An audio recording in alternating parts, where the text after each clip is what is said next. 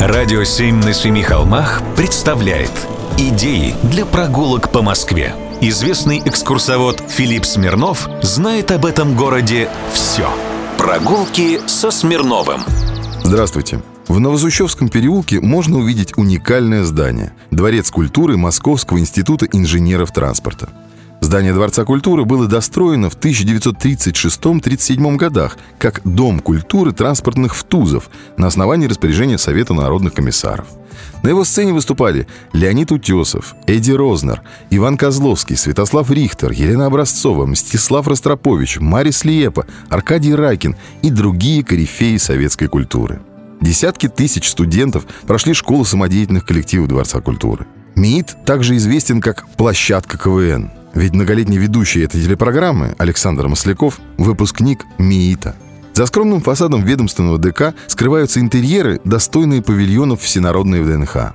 Разница лишь в том, что охранявшиеся государством павильоны выставки были разграблены в лихие 90-е и сейчас судорожно восстанавливаются к 80-летию выставки. А вот миитовцы свою историю сберегли вплоть до старых репродукторов, дверных ручек и прочих ностальгических мелочей.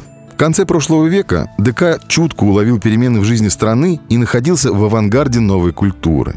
Здесь проводили одни из первых своих концертов легендарные группы, которые вы, к сожалению, не сможете услышать в эфире «Радио 7 на Семи Холмах», но все же «Аквариум», «Кино», «Алиса», «Браво». А первые свои творческие силы пробовал здесь тогда еще простой студент факультета МИИТа «Мосты и тоннели» Сергей Галанин. Само здание – типичный образец конструктивизма. Удивляет, что оно до сих пор не включено в реестр объектов культурного наследия, ведь его сохранность очень высокая. А дело было так. В 1929 году неподалеку от неоклассического здания института постройки 1898 года начали возводить и клуб, и студенческие общежития. Строил их архитектор Сергей Герольский. Он был выходцем из еврейской общины города Екатеринослав. Ныне это Днепропетровск. До революции он строил и в Москве, и в Петербурге доходные дома. Он без сомнения вписался в формальные принципы конструктивизма, но сказать, что он создал какие-то невероятно талантливые здания, я не могу. Это просто неплохой образчик стиля. Не более и не менее. Но не красна изба углами, а красна пирогами. Пусть и не самый шедевральный конструктивизм в Мариной Роще стоит. Однако память места здесь все же есть. Да и вокруг есть что посмотреть.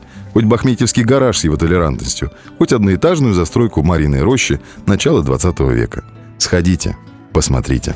Прогулки со Смирновым. Читайте на сайте radio7.ru. Слушайте каждые пятницу, субботу и воскресенье в эфире «Радио 7 на Семи Холмах».